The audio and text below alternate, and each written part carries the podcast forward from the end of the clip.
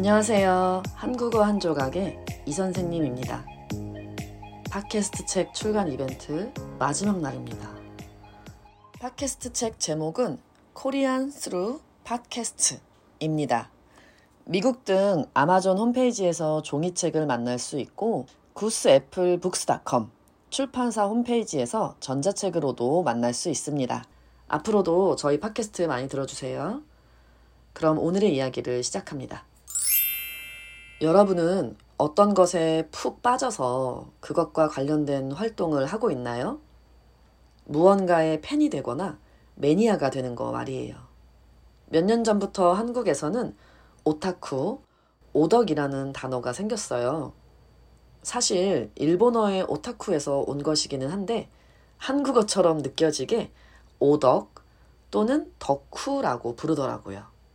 저도 수업 시간에는 이런 단어 쓰지 않는데요. 여기는 학교도 아니고 교실도 아니고 자연스러운 한국어를 추구하는 한국어 한 조각 팟캐스트니까 저도 오늘은 오덕이라는 것을 입에 담아볼까 합니다.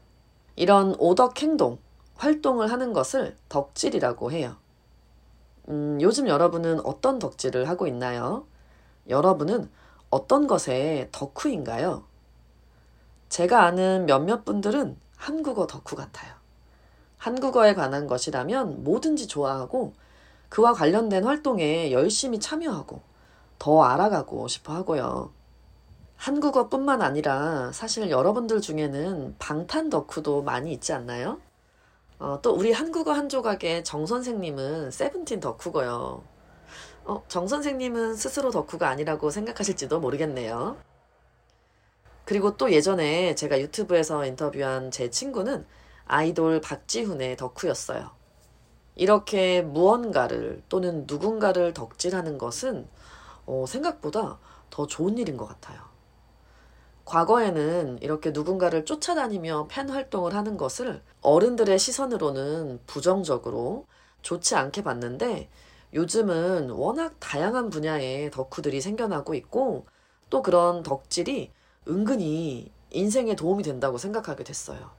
그래서 저도 많은 덕질을 하고 있는데 그 중 하나를 오늘 살짝 이야기하려고 해요. 아시는 분들도 계시겠지만 저는 작년에 배구 선수 김연경 덕질을 했어요. 물론 지금도 덕후이기는 합니다. 요즘은 배구 시즌이 아니라서 덕질이 좀 뜸해지기는 했지만 덕후 mate들과 함께 자주 이야기하며 덕질을 하고 있죠. 여기서 덕후 mate란 같은 덕질을 하는 친구들을 말해요. 또 짧게 덕메라고도 하더라고요.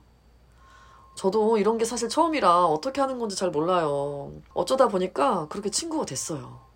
사실 이렇게 성인이 되고 나서 순수한 마음으로 누군가와 친구가 되는 게 어렵잖아요. 그런데 저는 배구장에서 저와 같은 마음을 가진 친구들을 3명이나 만나게 된 거예요. 이런 점이 어, 저는 덕질의 순기능인 것 같아요. 참고로 순기능의 반대말은 역기능이에요.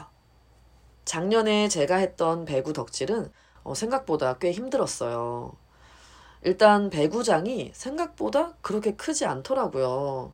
그래서 입장권, 티켓을 구하는 게 경쟁률이 아주 치열했어요. 평일에 경기가 있을 때는 그래도 자리가 좀 있는데 주말에는 표를 살 때도 대기를 해야 할 정도였고 프리미엄을 붙여서 파는 티켓들도 있었고요. 거기다가 덕후들이 많아서 그런지 경기장에 좋은 자리는 정말 구하기 어려웠고요.